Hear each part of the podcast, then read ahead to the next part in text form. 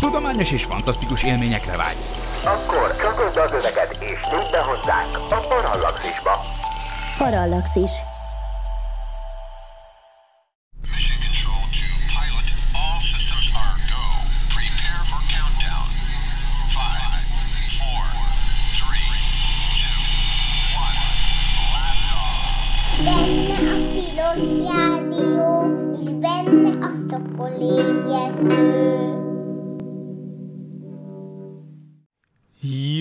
Reggelt, jó reggelt kívánok! Ez itt valóban a Tilos Rádió, a tilos.hu-n, benne pedig a Szokolébresztő című műsor.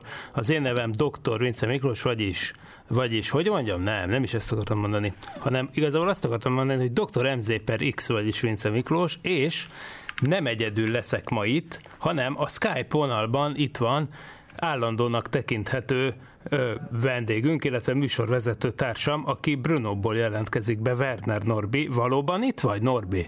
Igen, itt vagyok. Jaj, de jó, nagyon jó, várjál. Adok rád egy kis kakaót, hogy még jobban halljanak téged a hallgatók. Na, és hát e, fantasztikus, hogy végre itt vagy, mert igazából én már beharangoztalak két héttel ezelőtt direkt azért, hogy, hogy semmiképp se legyen menekülő út, és akkor most ez össze is jött. És már jó régen volt olyan, hogy beszélgettünk a Tilos Rádióban, vagy akár azon kívül. Úgyhogy nagyon sok minden van egyébként az űrtörténet, űrtörténelemben, vagy hát az űrkutatás közelmúltbeli eseményeit tekintve, amit át lehetne beszélni. Na de, ugye nyilván a mai adásnak, a, egyébként a két héttel ezelőtti, ezelőtti adáshoz kapcsolódóan talán nem lehetne jobb témája, mint az, hogy a két héttel ezelőtt beharangozott kisbolygó eltérítő kísérlet, a DART, az hogyan alakult, illetve te arról mindenféle plusz információt is tudsz teljesen más szemszögből.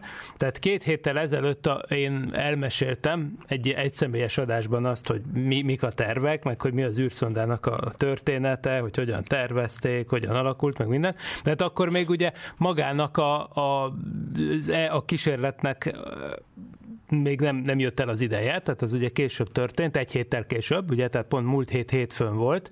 Magyar idő szerint már kedden éjfél után történt meg a nagy pillanat, amit egyébként magyar nyelven is élőben közvetített a Space Junkie csapata, ahol ott volt szakértő vendégként az élő közvetítés, éjfél utáni élő közvetítésben Rezsabek Nándi, aki nagy meteoritikai ügyekben nagy szakértő, és ilyen kisebb égitesteket a naprendszerben nagyon vág, úgyhogy tök jól kiegészítette a Space Junk kis csapatot, úgyhogy nagyon jó közvetítést csináltak, és hát lélegzetelállító volt az egész. Tehát egy csomó minden ugye csak utána derült ki. Tehát ez ugye az a fajta kísérlet volt, ami, ami olyasmi volt. Hoppá, úgy látszik, elvesztettük Norbit, úgy, úgy hangzik. Na, a lényeg az, hogy, hogy ez egy olyan kísérlet volt, amiből persze élőben lehetett nézni, hogy a szonda neki repül az égitestnek, de ugye az, hogy mi minden történt utána, hogy hogyan módosult ennek a bizonyos aszteroida körül keringő még kisebb aszteroidának a pályája, ugye aminek a megfigyelés a kísérlet célja volt, az ugye csak mostanság derül ki, kiderült, hogy ezt sok minden megfigyelte az űrből, még a James Webb űrtávcső is megfigyelte egyébként, meg persze ott volt a kis olasz CubeSat, ami elrepült utána, a Licia Cube, ugye most már arról is megvannak a képek, szóval nagyon érdekes dolgok vannak, és itt van Norbi, és át is adom neked a szót, ha még itt vagy, mert előbb ilyen furcsa hangok voltak, itt vagy még, vagy most valami bajunk van nekünk?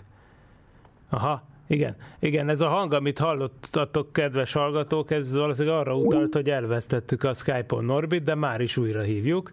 Tessék.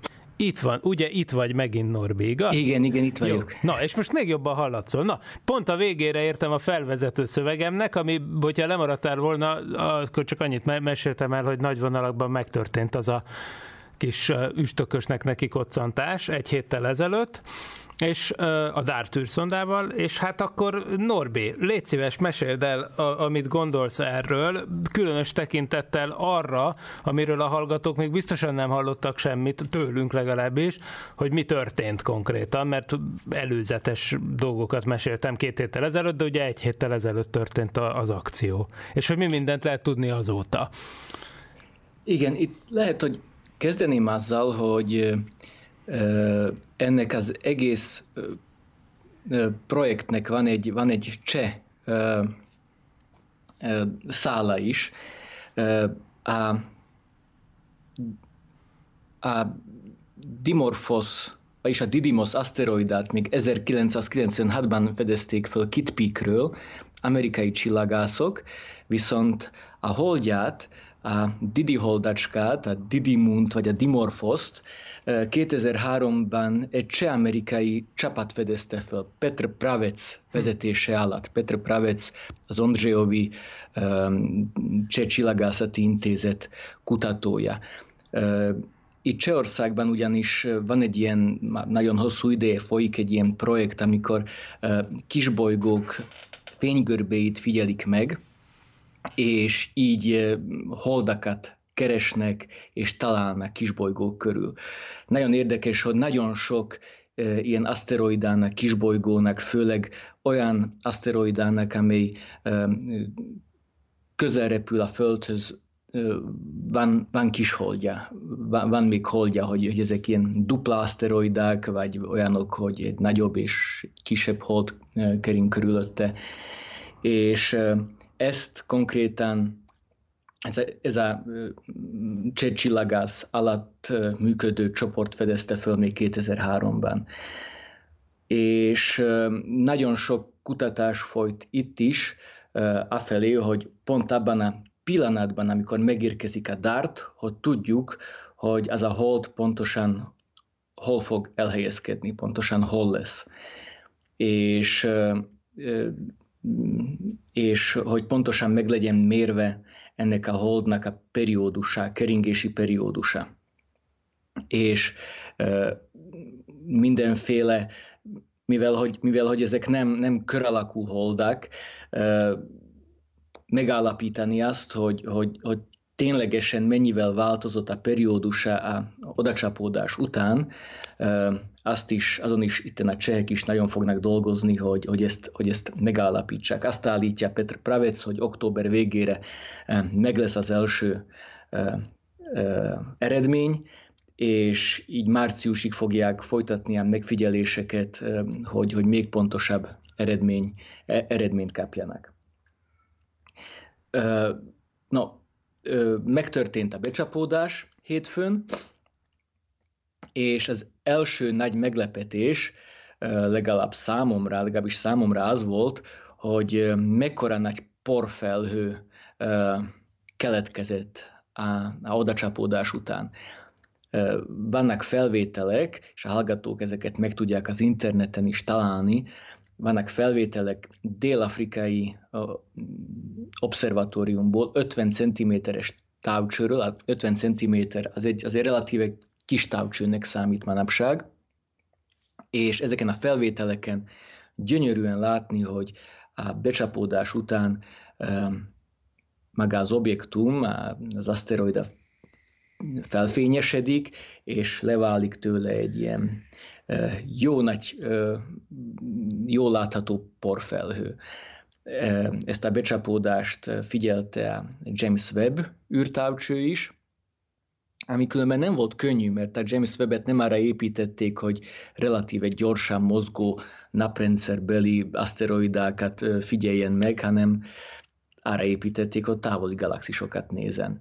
Viszont a James Webb-el is sikerült ezt megfigyelni, a Hubble űrtávcső is nézte a becsapódást, viszont pont akkor, amikor a becsapódás történt, a Hubble a Hubble-nek a kilátást akarta a Föld, úgyhogy a Hubble-ből van egy felvétel becsapódás előtt és után, ott is látni a, a, az aszteroida felfényesedését, és hát tulajdonképpen minden távcső, nagyon sok távcső aznap ezt nézte. Ami még érdekes, és gondolom erről is beszéltél múlt héten, magáról a Dartról a becsapódás előtt levált egy CubeSat, amit Licia Cube-nak hívnak, és ez egy olasz uh, um, uh, kis műhold, amely nézte a becsapódást, és nézte, hogy mi történik utána. És erről is megérkeztek az első felvételek, és gyönyörűen látható a, a, a por, amely, amely, amelyet a becsapódás eredményezett, és ami számomra nagyon érdekes, hogy mintha ilyen jetteket látnánk, ilyen, ilyen, ilyen, ilyen, ilyen, ilyen szálakba jön föl a por, úgyhogy nem, nem, nem valahogy szimmetrikusan minden irányban egyformán, hanem, hanem egyes irányokban jobban látni, hogy a por kispriccel a, ebből, ebből a szobjektumból, a, a dimorfoszból. Ami ö, ö, ennek a kísérletnek a, a fő célja, az meglátni, hogy, hogy, hogy valójában ez a becsapódás mennyivel uh, változtatja meg a, ennek a kis holdnak a pályáját, és hány perccel lesz rövidebb a periódus, amivel ez kering az aszter, a fő aszteroida körül. És a, a, a becslések valami 70 másodperc és több 10 perc között vannak. Így a legvalószínűbb érték 10 perc körül van, hogy kb. 1%-kal fog megváltozni a periódusa a holdnak. Most az, hogy, hogy, hogy olyan rengeteg sok por jött ki, ez lehetséges, hogy, hogy azt jelenti, hogy, hogy, hogy ez 10 percnél több is lesz. De, de ki tudja. Ezt, erre, erre, erre, erre még várnunk kell erre az eredményre. Ami még érdekes, hogy, hogy hogy por a dimorfoszból nem csak ott jött ki, ahol, nem csak annak azon az oldalán jött ki a por, ahol, ahol a becsapódás történt, de az ellentétes oldalról is felszállt egy porfelhő. Ez azt jelenti, hogy, hogy a lökés hullám így keresztül ment a, a, a kis holdon, és, és, és a por kavics kilökődött a másik, másik oldalról is. Igen, és hát ugye lényegében ebből, ezt, ezt mondtam is két hete, hogy ez, ez elképzelhető, ez a Newton bölcsője szerű effektus, hogy a, hogy a túloldalon is lerepül valamennyi uh, darab, és, és persze pont emiatt ne, nehéz, ez ilyenek miatt ne, volt nehéz megbecsülni, hogy tényleg milyen mértékben változik meg a keringési sebesség és a keringési idő. Na most ugye igazából én azt hinném, hogy ilyen, fény, ilyen hát hogy mondjam csak, hogy, hogy fénygörbékkel tulajdonképpen egy azért elég hamar meg lehetne állapítani, én azt hittem. Tehát én igazából csodálkozom, hogy amikor tudom, hogy nagyjából 12 óra volt ugye a kiindulási periódus idő, majdnem pontosan, tehát egy kicsit, picit kevesebb, mint 12 óra Igen, alatt 14 kerülnek. óra 55 perc. Igen, pontosan. Szóval, hogy, hogy ehhez képest azért uh, igazából én azt hittem, hogy az következő egy-két nappal később már azért a fénygörbékből elég jól lehet majd látni azt, hogy uh, hogyan módosult a, a periódus idő, de akkor ezek szerint erről még mindig nincs adat. Nem, és Petr Pravec azt állítja, hogy október végéig uh, lesz eredménye. Jó, oké, október vég az nincs annyira messze. Amúgy egyébként konkrétan én azt néztem, hogyha jól láttam, az északi féltekéről például nem lett volna egyszerű megfigyelni, mert elég alacsonyan volt. Tehát konkrétan az égi egyenlítő környékén volt most ez, ha jól láttam, de lehet, hogy rosszul láttam, hogy, hogy, hogy, hogy hol történt ez a mármint innen, innen nézve hol történt a, a becsapódás maga. Egyébként arra vannak tervek, hogy de ez nem lehetetlen elvileg. Tehát, hogy arra azért van valamennyi terv, hogy, hogy mondjuk itt, itteni csillagászok is figyelik mostantól, vagy, vagy igazából ezt inkább átadják a megfelelő, jobb földrajzi szélességgel levő kollégáknak ezt a lehetőséget? Innen novemberben és decemberben fogják ezt megfigyelni, Aha. úgyhogy akkor, akkor uh-huh. lesznek itt már arra jó körülmények, de hát most főleg a déli félteki obszervatóriumokról uh-huh. nézik ilyen remote távoli megfigyelés Aha. formájában. És figyelj, és, és azt, én, azt, én jól, azt én jól mondtam, vagy nem? Mert te akkor többet tudsz erről a projektről, aminek keretében a Didi Moon-t vagy a, a Dimorphos-t felfedezték, hogy én azt mondtam két héttel ezelőtt, hogy azt az Arecibo-i radartávcsővel fedezték föl, de lehet, hogy már egyébként fél, ahogy, Igen. hogy fénygörbékből Fény... lehet, hogy fölfedezték, és akkor csak lefényképezték. Vagy lehet, igen, fény, fénygörbékből, és aztán radarral is nézték, igen. Aha. Hát igen. Na hát kár azért az Arecibo-i jó kis uh-huh. radartávcsőért, na mindegy. Ez van. Igen, igen, a Licia Cube-ról valóban beszéltem. Ugye az három perccel később ért oda, mint maga az Impact. Ez egy nagyon jó dolog volt, és ahhoz képest engem meglepett, hogy, hogy igazából másnap délután láttam csak képet, pedig én azt gondoltam, hogy ha elég sokáig fennmaradok éjszaka, akkor még, még megláthatom akár egy-két órával, vagy, vagy mit tudom én, ha nem is valós időben, de mondjuk egy-két órával később meg, megláthatom a felvételeket, de ott az valamiért később jött le. Igen, a Licia Cube az egy, az egy kis műhold, az egy CubeSat, úgyhogy onnan az adatátviteli sebesség relatíve lassú. Na igen, ez, ez, ez, ez, ez igazából a, a nagyjából mondjuk Kb. Két, kétszer akkora, mint nektek a Vezeteluszat 2, nem? Tehát ilyen, igen. ilyen hat, hat egységes CubeSat talán. A, a, igen, csak sokkal messzebbről küldi Na az igen. adatot. És akkor azt is a Deep Space Network-ön keresztül veszik ilyenkor? Tehát ugyanúgy a NASA-nak? Én szerintem a... igen. Aha. Szerintem nagyon nagy, nagyon nagy tányérokkal kell azt venni, hogy... Igen. Hát. Azt Ja, hát ez nagyon érdekes. Amúgy tényleg egyébként ez, hogy mennyire repült szét, egyébként ugye gyanús volt, ugye lehetett élőben látni egyébként nagyjából egy frame per szekundummal, vagy egy frame per szekund, egy, egy képkocka per másodperccel jött a, a, a, a kép, ha jól emlékszem, a becsapódáskor, úgyhogy tényleg fantasztikus volt így kb. valós időben nézni. Azért ehhez az ember annyira nincs hozzászokva ilyen mélyűri küldetésnél, hogy tényleg így, így kvázi real. Persze oké, okay, hogy rádiókésés, mert ugye az egész történet az, az 10 millió kilométerre történt innen, de hát azért mégis, tehát hogy, hogy ilyen ilyen nagy időbeli felbontással lehetett nézni a becsapódást, és akkor tök jól lehetett látni, hogy tényleg úgy néz ki ez a kis bolygó felszín, ahogy már korábban hasonló küldetéseknél is lehetett ilyet látni, mint hogyha tényleg ilyen, ilyen, ilyen kődaraboknak valamilyen laza, laza konglomerátuma lenne az egész. Igen, Tehát... nagyon érdekes volt az is, hogy, hogy relatíve kevés port lehet látni a felvételeken ezen a, ezen a holdon. Hogyha összehasonlítjuk mondjuk az Itokavával, ami amit a japán Hayabusa szonda kutatott. Az Itokában sokkal több volt az úgynevezett regolita, nagyon finom por. A dimorphos az nagyon kavicsos volt, a dimorphos felülete, és ez, ez lehet amiatt, mert a dimorphos nagyon kicsi. Uh-huh. És a por egy, egy, egy akármilyen közepesen nagy becsapódás után elszáll a felszínről. Míg az Itokawa az, az, egy, az egy valamivel nagyobb aszteroida.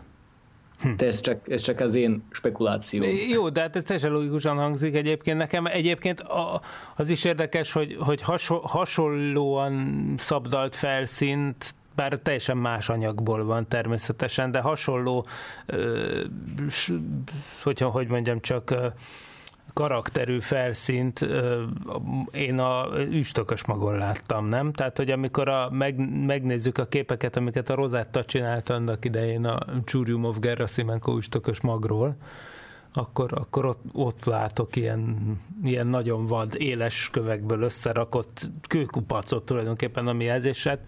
Tényleg, ugye az a tény, hogy a túloldalán is lerepült az anyag, meg hogy ilyen ekkora nagy felhő keletkezett, ez tényleg azt azt mutatja, hogy igazából itt, itt nyilván az a sztori, hogy lehet, hogy, hogy, hogy ez egy, hát most ez csak spekuláció szerintem, le, lehet, hogy nem is igaz, de én valahogy azt gondolom, hogy ugye volt ez a központi kisbolygó, ez a Didymos, és akkor annak neki csapódott valami, az ugye kivert egy csomó port, kb. úgy, mint amit most csináltak az emberek, Igen. és akkor idővel abból úgy összeállt valami, egy, egy kis anyag csomóvá, és ugye ez lett ez a Didi Moon, vagy Dimorphos, de hát mivel, hogy az egésznek icipici a gravitációja, tehát az egész egy, egy, egy ugye, hát azt mondtam múltkor, hogy Gellért hegy méretű, de igazából ezzel is túlbecsültem, tehát ez egy 170 méter átmérőjű kupac tulajdonképpen.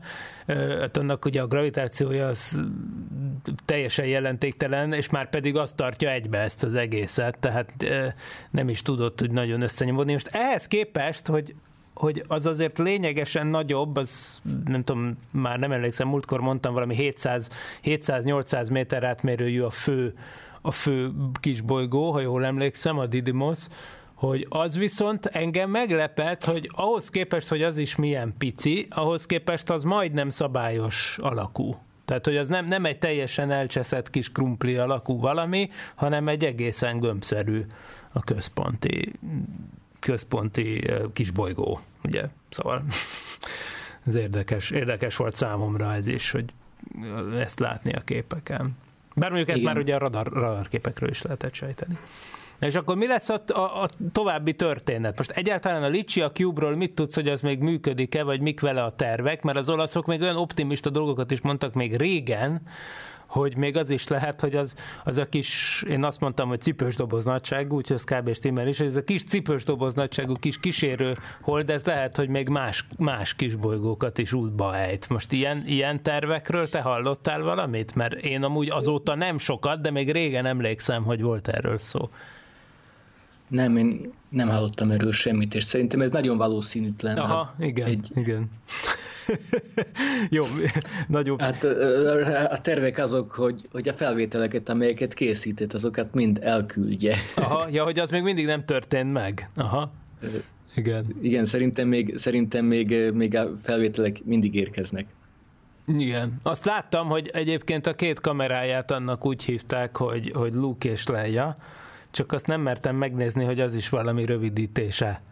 Gondoltam, hogy biztos azok is valami idió, idióta betűszavakból vannak összerakva, de az nem esett le, hogy az egész űrszondának a neve az, hogy Dart. Tehát az tulajdonképpen lehet a papára egy utalás, hogy az a Dart Vader, érted? És akkor, de ez nem, ez nem esett le, csak most így utólag. Vagy lehet, nem, azt hiszem, hogy Space Junkie-sok közvetítések közben volt valami utalás erre a kommentbe, hogy igen, hogy de, és akkor tényleg így összeáll a kép, hogy, hogy, hogy kijön a, a Dart űrszondából ez a, ez a kis gyermek, kis Licia Cube, aminek van két kamerája, a luk és a leje. De hát egyébként elképesztő ez a célzási pontosság, tehát hogy az, hogy, hogy, hogy besikerült célozni egy ilyen 160-170 méter átmérőjű valamit, amihez képest 6, 6 km per másodperccel repült ez a dolog, hát ez szerintem egészen elképesztő. Igen. Na, és mi, mi, mi lesz a követ? Na, ja, mond, mond, mond, mond. Még ezt akartam csak mondani, hogy, hogy két, év múlva, két év múlva, 2024. októberében indul a Héra űrszonda, amely egy európai misszió, és részletekben fogja kutatni a dimorfoszt, fogja kutatni, hogy, hogy ennek, a, ennek az impactnak a, mi történt. De figyelj, ez nem veszélyes? Tehát ők pályára akarnak ott állni körülötte? Igen. Igen. De most ugye már tudjuk, hogy, hogy tele van szizével, törmelékkel az egész rendszer. Tehát nem féltik azt az űrszondát, hogy a most, hogy a most felkavart rengeteg kődarab az neki megy? Vagy így hogy, hogy lesz ez? Hát én azt gondolnám, hogy a most felkavart uh, uh, porszemcsék és apró kődarabok, azok, azok addigra eléggé szétszállnak uh-huh. ahhoz, hogy, hogy, hogy ma nem fognak veszélyt jelenteni. Aha, jó, hát majd meglátjuk. Na és ott, oké, okay, na erről, erről, erről a héráról me- mesélj még, ha tudsz valamit. Én tényleg csak ennyit említettem múltkor, hogy ilyen lesz.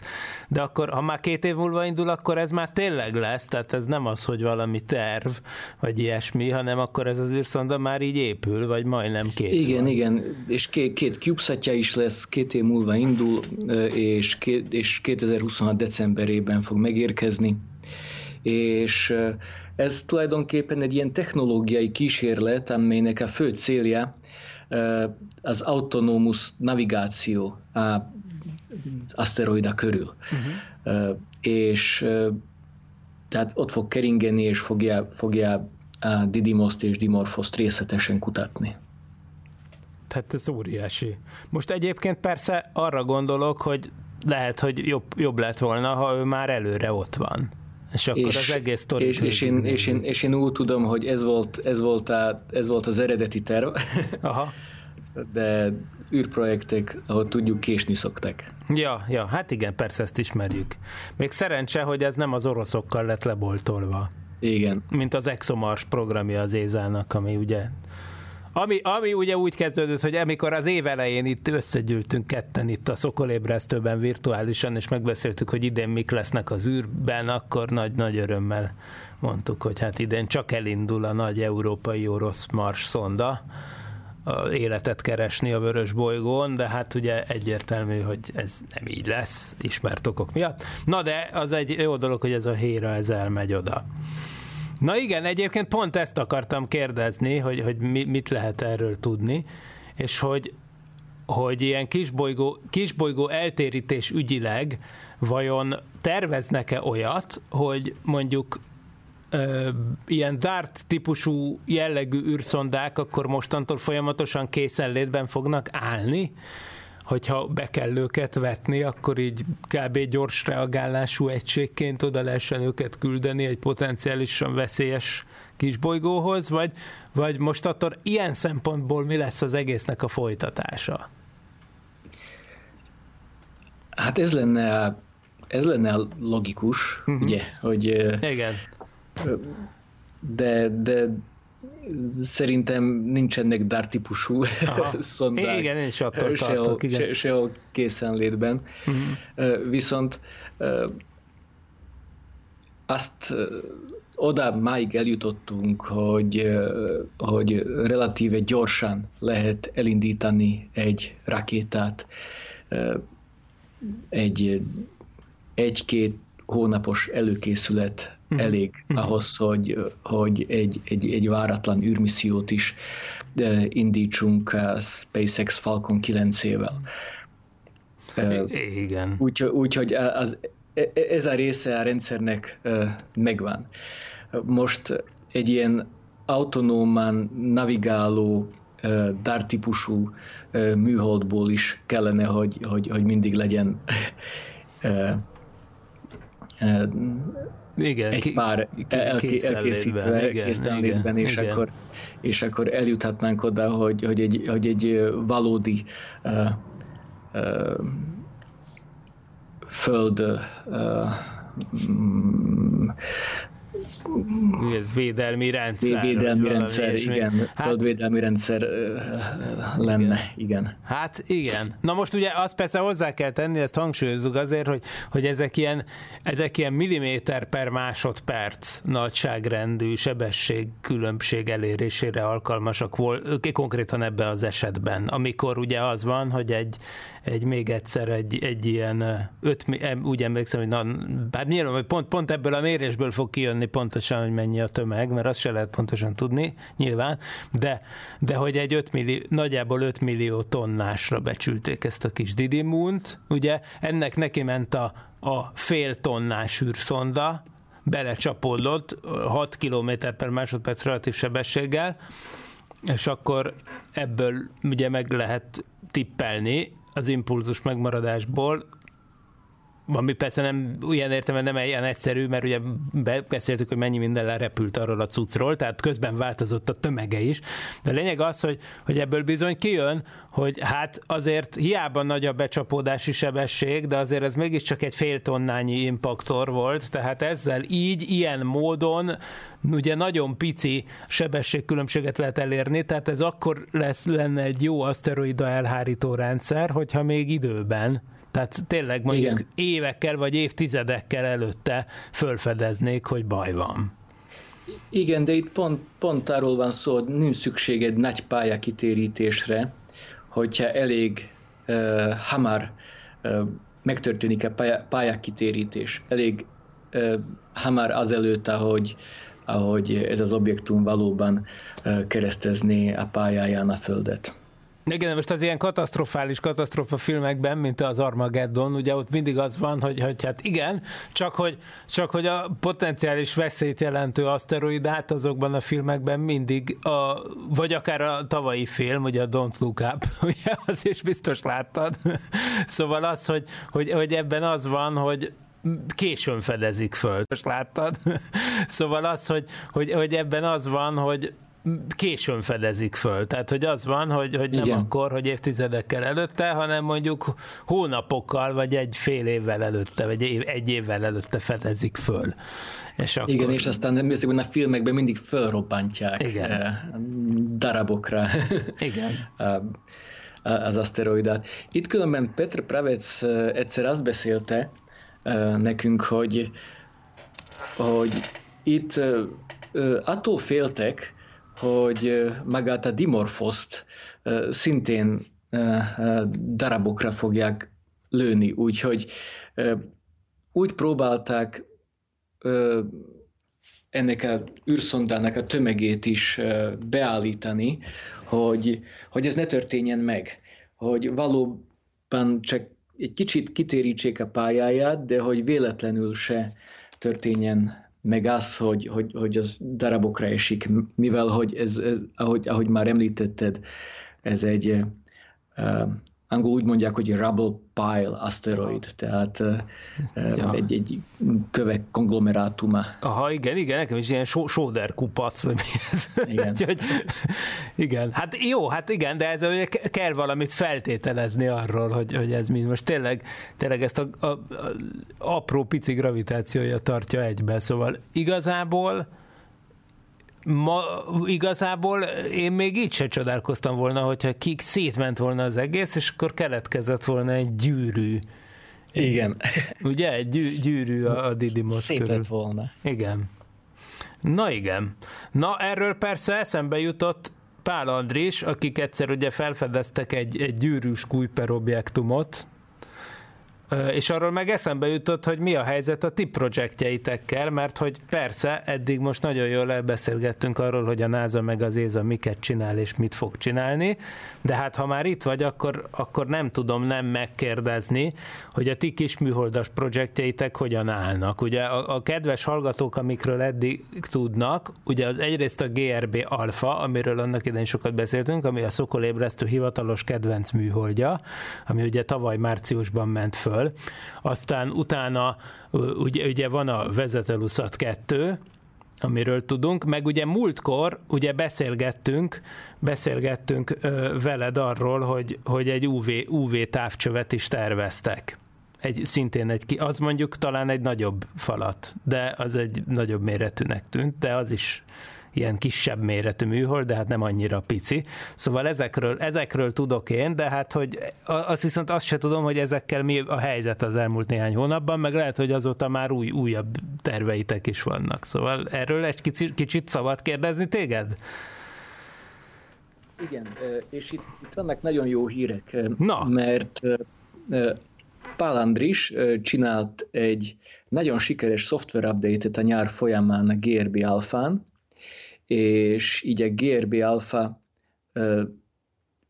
sokkal több időt tud megfigyeléssel tölteni, sokkal több adatot tud most elrakni a fedélzeten, és a GRB alfa még azt is tudja, hogy adatot nem csak a piszkés tetői földi állomásra küld, de, de földszerte ahol, ahol vannak olyan, olyan földi állomások, amelyek venni tudják, oda mindenhova szórja az adatot.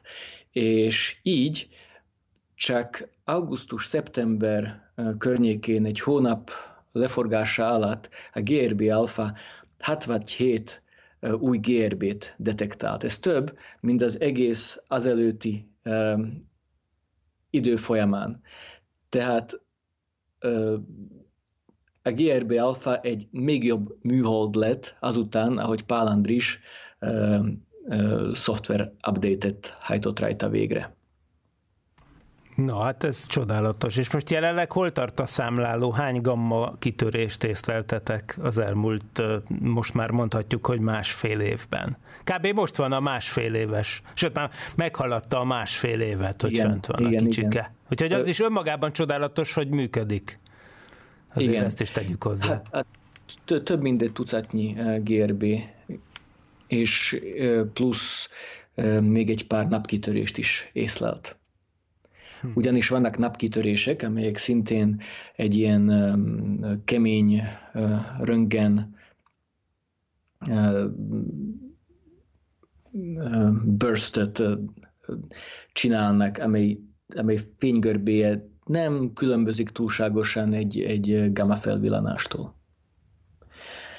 Tehát ez a, ez a GRB alfa, A VZLUSAT 2 most körülbelül azt hiszem, hogy ilyen 7 GRB detektált máig, de a, GRB, a VZLUSAT 2-vel az a helyzet, hogy, hogy ott mi egy másodlagos kísérlet vagyunk. Tehát ott a GRB detektor csak ez nagyon kevésszer van most bekapcsolva. Ott a primáris kísérlet egy kamera, amely a Földet fényképezi. És egy, egy ilyen vicces történet, a VZLU e héten csütörtökön egy új épületet fog nyitni Prága mellett. És erre a épület megnyitóra egy, egy nagy bulit szerveznek, és nagyon szeretnék, hogy ezen a bulin megmutassanak egy fényképet Csehországról, az űrből, a Vézeteluszat 2-ről. Úgyhogy a Vézeteluszat 2 csapat most mindent próbál megtenni annak érdekében, hogy sikerüljön addigra lefényképezni Csehországot az űrből. Tehát amikor ezzel meglesznek, úgyhogy meg, megnyílik az új épület, utána, utána sokkal több időt kapunk mi is a Vézetelúszat 2 és ö, a detektorunk általában be lesz kapcsolva, és így még több GRB-t fogunk észlelni. Hát ez, ez, ez elég jól hangzik. Na, a kérdés még az, hogy mi a helyzet az UV távcsöves tervel. Azt most csak a, a, most, ha a, nem tudom, emlékszik-e még a kedves hallgatóság, de amikor legutóbb beszélgettünk, akkor azt mondtad, hogy, hogy, hogy egy ilyen tervezésében vesztek részt, egy ilyen gyors, gyors reagálású UV, ha jól emlékszem, ugye ez volt? Hogy igen, ilyen, igen, gyors, igen. Mi is volt? Nagyon, annak is nagyon jó neve volt. Valami Kuvik. madár. Ku, igen, igen, így van, igen. a kuvik. Na, igen. azzal, azzal mi van? Kvével. Igen, igen. Hát a, a, a Kuvik projektben most fejeztük be az úgynevezett Phase Zero, a nulladik fázisú ö, ö, ö, tanulmányt. Ezt szeptember 15-én küldtük be az Ézába.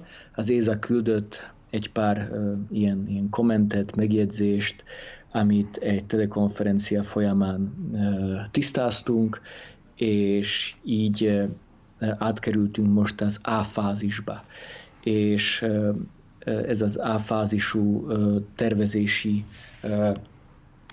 tanulmány fog folyni az év végéig, és ezután kerülünk a úgynevezett B1 fázisba, ami jövő év május végéig fog tartani, és ezután fog eldőlni, hogy ezt a műholdat megépíthetjük, vagy nem. Uh-huh. De ez a nulladik fázis nagyon jól sikerült, az Ézának nagyon tetszett, amit, amit csináltunk, úgyhogy, úgyhogy ebben reménykedünk, hogy továbbra is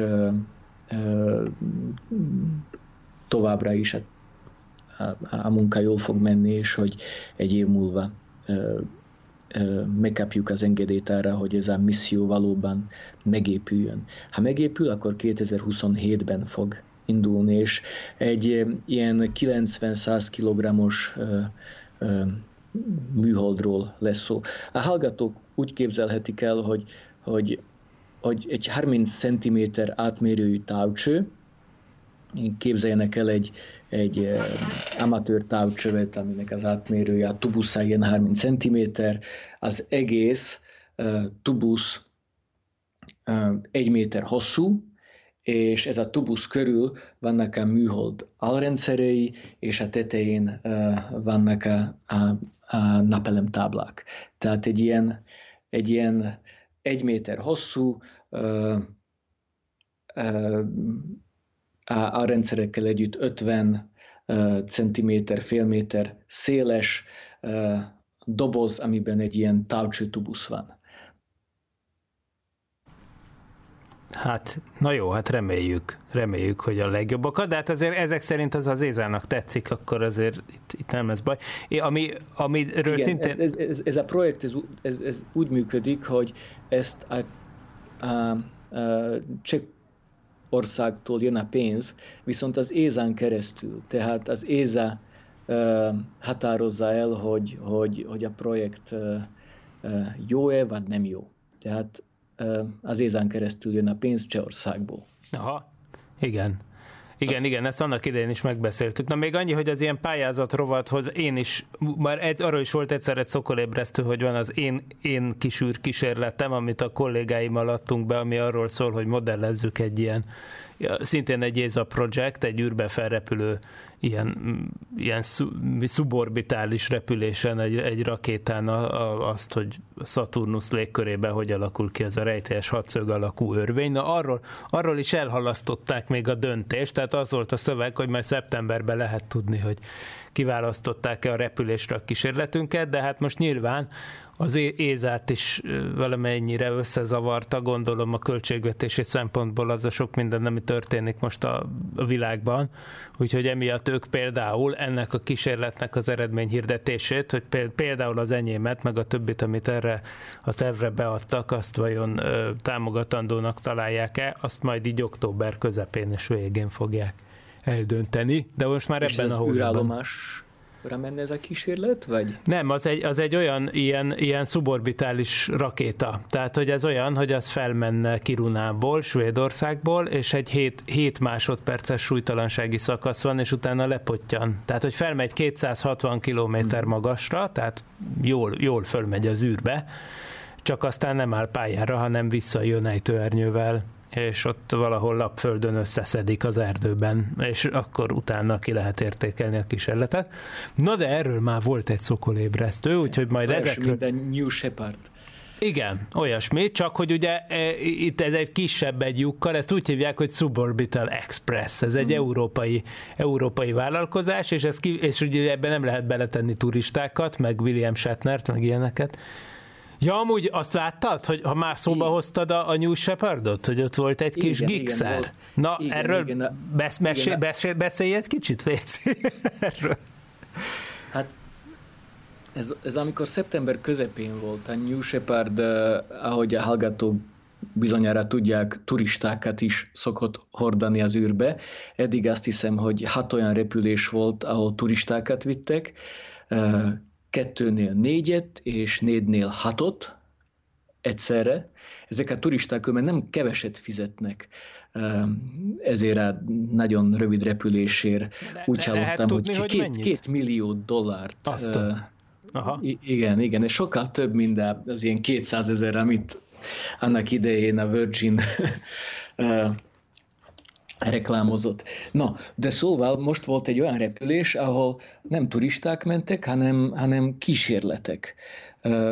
Úgyhogy nem volt ember az űrhajón, és ezek a kísérletek, ezek mindenféle privát cégektől voltak, és hát, körülbelül 60 másodperccel az indulás után az első fokozatban valami probléma történt, így, így lehetett látni, hogy, hogy így, hogy így kitért a pályájáról, megváltozott a, a tűznek, vagyis a lángnak a, a színe, és körülbelül 5 másodperccel azután, ahogy az anomália történt, levált a, felső egység, ahol a turisták is szoktak ülni, és most, ahol a kísérletek voltak, az levált,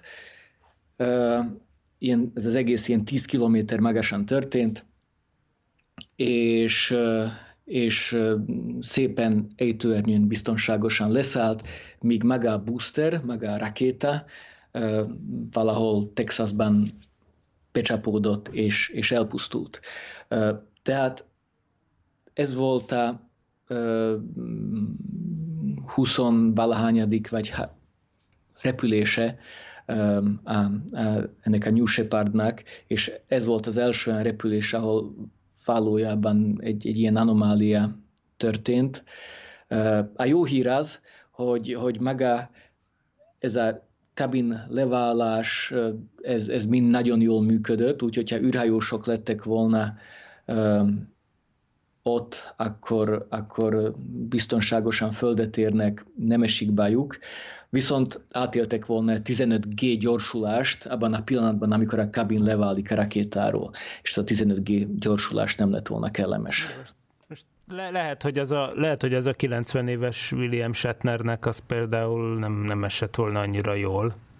Tehát, hogy például az orvosi alkalmasságin ezeket így megcsinálják. Tehát, hogy ez azért felvet kérdéseket. Tehát tényleg azért Igen. mondom ezt, mert, mert tényleg ez volt az a, az életkor rekorder emberek ezzel az eszközzel mentek föl, ugye? Igen, Először igen. A, a, az, a, az a hölgy, akinek természetesen a Vóli, hogy mondják, de mindegy, nem jut eszembe borzasztó. Na a lényeg az, hogy, hogy, hogy először az első repülésen ott volt egy Vóli Funk, Funk volt, ugye? Vóli Funk, aki a, a, akit annak idején a idézőjelesen Mercury 13-nak nevezett női orvosi kísérletben részt vett még a 60-as években, amikor még voltak olyan emberek, akik, azt fogla, akik azon pörögtek, hogy Amerikának kéne embereket küldeni, vagy, és hölgyeket az űrbe, nőket, csak aztán eznek a női űrhajós csoportnak az ötletét a Kennedy kormányzat úgy elég gyorsan lesöpörte az asztalról, de aztán cserébe ugye 90 vagyis 86 éves korában fölment ez a hölgy, Wally Funk, tavaly, az első, az első repülésen szerintem, és akkor utána most meg volt a William Shatner, aki ugye a Star Trek eredeti sorozatból a Kirk kapitányt játszó színész, és hát szóval igen, ez, a, ez, ez az az űreszköz, amin ilyen emberek szoktak utazni. Most a 15G azért az mégiscsak, azért az mégiscsak sok. Tehát, hogy igen. Na ja, ilyenkor amúgy visszakapják a két millió dollárt? Nem lehet tudni. hát itt, itt nem voltak. Tudom, tudom, hogy itt nem voltak, igen, csak abban a hipotetikus igen, esetben. Még ez éven kétszer kellett volna repülniük űrhajósokkal, gondolom ezek a repülések nem fognak megvalósulni. Most egy, egy vizsgálat fog kezdődni, amit az FAA fog végezni. Akkor az nem lesz rövid, az a vizsgálat. Igen, igen, és akkor gondolom ezután lesz még egy repülés megint űrhajósok nélkül, uh-huh. mert, mert gondolom lesznek ottan módosítások, amelyeket muszáj lesz végrehajtani. Még azt elfelejtettem mondani, hogy, hogy az egész baleset pont a Max Q-nál történt, úgyhogy abban a pillanatban, amikor magát az űreszközt a legnagyobb erők mhm. érik a start után. Igen. Te, tehát, a legnagyobb dinamikai igen. nyomás. Igen. igen. Na, kedves hallgatók, bekapcsoltam persze közben a telefont, csak ezt nem mondtam, de egyébként van adástelefonszámunk, ami a szokásos Tilos Rádió stúdiós telefonszám 215 37 73. Ha bárkinek megjegyzése vagy kérdése van, az ne habozzon, és tárcsázza, vagy pötyögje be ezeket a számokat. És egyébként most, ha már, ha már így kizökkentem az űr kutatási traktátusból, akkor azért mondok egy kis közérdekű információt. Egyrészt persze az, hogy most is, mint mindig, ugye a Szokolébresztő adásai visszahallgathatók a sokolebresztó.hu-n keresztül, ami a Parallaxis univerzumunk, így, így, így hívjuk ezt a kis média bir, mini, mini média birodalmat, amin belül podcastokat, meg ilyen dolgokat is csinálunk, így lelkesen néhányan.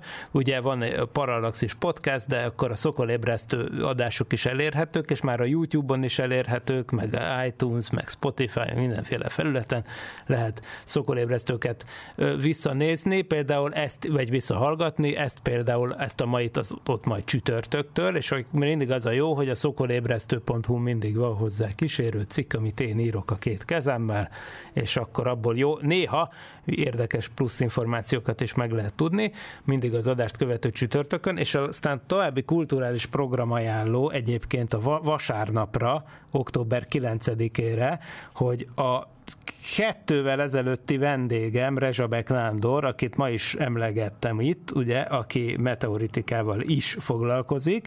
Na hát ő neki lesz a MOM, a MOM sportban, az ásványbőrzén egy könyv bemutatója, október 9-én vasárnap 2 órától. Most az ásványbőrze az eleve érdekes, ugye ez a 12. kerület Csör, Csörsz utcában van, ott MOM, a MOM park mellett, MOM, MOM sport.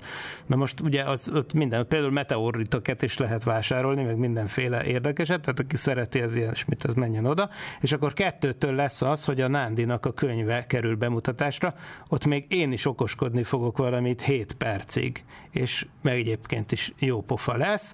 Ez a fél évszázados kalandozások című könyv, aminek az apropóját, amit a neve is mutatja, az adja, hogy a Nándi idén töltötte be az 50. évét. Na, Úgyhogy ez, ez egy ilyen hétvégi programka, és hát persze, persze, igen, a tilos, természetesen tilos archívumában is vissza lehet hallgatni a szokolébresztét, amint az persze magától értetődő. Na most azóta viszont nem jött telefonhívás, úgyhogy még ki használom az alkalmat, Norbi, hogyha még itt vagy, akkor ilyen további űrhíreket kommentáljunk még, Léci. Például ma már emlegettük a Hubble űrtávcsövet, mégpedig annak kapcsán, hogy ő is megfigyelte ezt a becsapódást. Viszont azt meg teljesen megrökönyödötten olvastam, hogy van olyan felvetés, hogy a Hubble űrtávcsőnek a pályáját megemelné önként a SpaceX.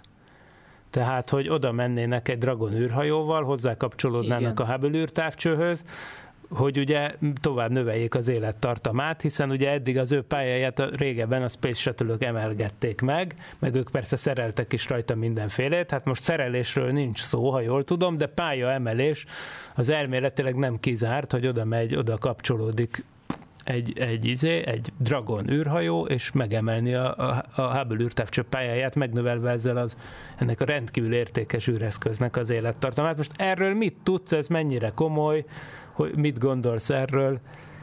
Hát ez egy, ez egy tanulmány. Aha, itt, itt, nem nincs... kell túl komolyan venni? Itt, itt egyelőre csak egy tanulmányról van szó, amelyére NASA nem fizet semmit, és a, ezt a tanulmányt a SpaceX a Polaris programon belül végezni. Ez a Polaris program, ez a, a, a ilyen privát űrepülések programja, amelyet Jared, hogy hívják? Szóval ez valami pénzember adja rá a pénzt a SpaceX-nek? Tehát, hogy... Igen, igen, ugyanaz Aha. az ember, aki, aki, aki csinálta ezt az űrepülést, ahol... Uh, ja, értem, ahol, ahol felvett, felvitték a, a, a, a, a, a, azt a nővért, aki kigyógyult a igen. rákból gyerekkorában. Igen, igen, igen, igen, és Aha, ahol, ahol egy ilyen kupolán vagy... keresztül uh, nézték a Földet. Aha, és Aha. Ők, ők, ők terveznek még egy űrepülést uh, ez év végén, ahol uh, első privát ilyen kilépés a, a, a térbe lesz EVA, Extravehicular Activity. Először lesz olyan, hogy privát űrhajós fog kilépni a űrkabinból, és fog egy űrsétát végezni. Ez lesz a Polaris 1-es repülés, és terveznek még több ilyen Polaris repülést, és ez a tanulmány uh, arról szól, hogy egy ilyen Polaris privát űrrepülésnél uh, ha mege, hogy, hogy, hogy megemelnék a Hubble űrtávcső pályáját a mostani 570 kilométerről uh, magasabbra, és így megnövelnék a, az életét. Uh, ez arról van, hogy, hogy, hogy, hogy, hogy, hogy, hogy megtudja a NASA is, és a SpaceX is, hogy egy ilyen projekt mivel járna technológiailag mennyire megcsinálható, és hogyha az jön ebből a tanulmányból, hogy, hogy, hogy ezt valójában meg lehet csinálni, akkor nem kizárt, hogy, hogy, hogy, hogy ez meg is történhet. Hm. De Tehát a NASA ebben... hozzájárulna? Oké, okay, hogy első közelítésben még, jól igen. járnának vele, de mondjuk azért veszélyt is jelenthet a hubble például egy ilyen akció. Hát a tanulmányra igent mondtak. Ez Aha. azt jelenti, hogy a NASA együtt fog működni abban, hogy minden információt meg fog adni a SpaceX-nek. Uh-huh. A SpaceX Amúgy Isaacmannek hívják a csávót. Igen, igen megtettem, Jared, Jared Isaacman. És akit meg emlegettem, ugye négyen mentek föl ezen az emlegetett kupolás Inspiration for küldetésen, az meg a, a, a 30 éves lány, akit emlegettem, aki ott volt a fedélzeten, az meg a Haley Arsenault igen. Ah, vagy Arsenal, ilyen franciás neve van, de igen, szóval Arce, Arceneaux, ugye, majd akkor a Fabien megmondja nekünk, hogy, hogy, hogy kell őt kiejteni, de egyébként egy amerikai, tehát lehet, hogy ő tökre nem úgy mondja a nevét, ahogy a francia eredete ezt sugalja. Én Arsenault-nak mondanám magamtól. Na, igen, meg még két másik ember is ott volt, de ők, ők is rendkívüli emberek, például Dr. Proctor. Na, oké. Okay. De hogyha már, de hogyha már a, a Hubble űrtávcsőről beszélünk, nem tudom, hogy az előző adásokban mennyire beszéltetek a, a James Webb űrtávcső eredményeiről.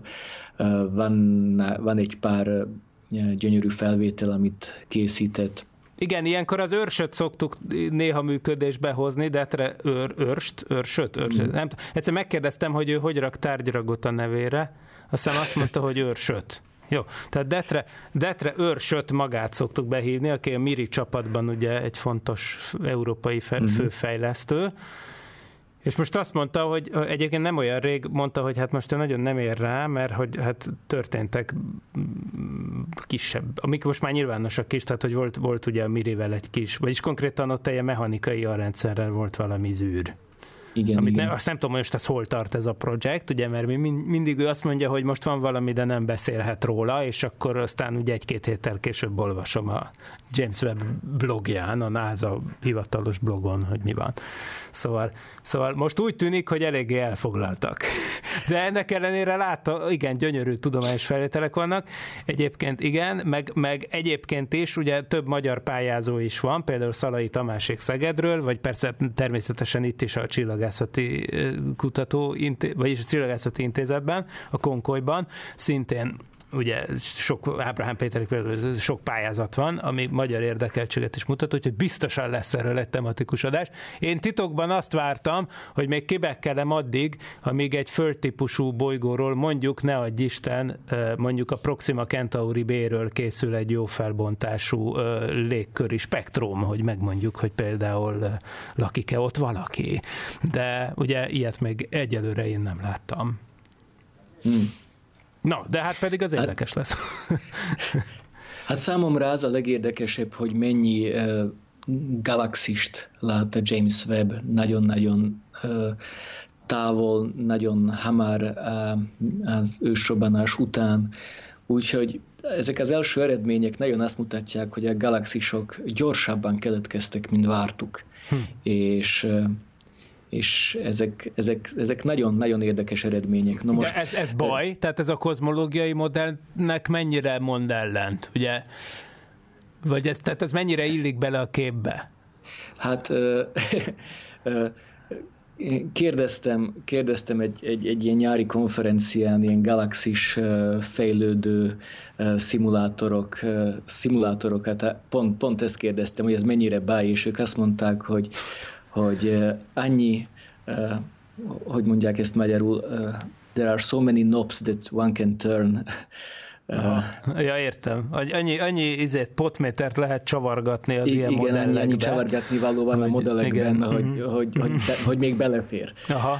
De így számomra nagyon meglepő volt, hogy, hogy a James Webb sokkal több galaxist látna távolságokban, mint, mint így vártuk volna.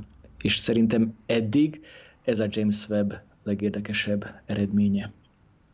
Na jó, oké, hát erre mindenképp visszatérünk, és akkor majd csinálunk olyan adást is, hogy bekapcsoljuk őrsöt is, meg téged is, majd csinálunk egy James Webb tematikus adást, de hát azért majd egyszer majd csak felmegy az SLS is, csak most épp a hurikán, szólt közbe. Szóval azért lesznek még érde, tartogat még érdekes űreseményeket az utolsó negyed év is 2022-ben, úgyhogy mindenképp lesz miről beszélgetni, viszont nem a mai adásban, mert az 20 másodperc múlva véget ér, úgyhogy nagyon szépen megköszönöm Norbi, hogy velünk voltál.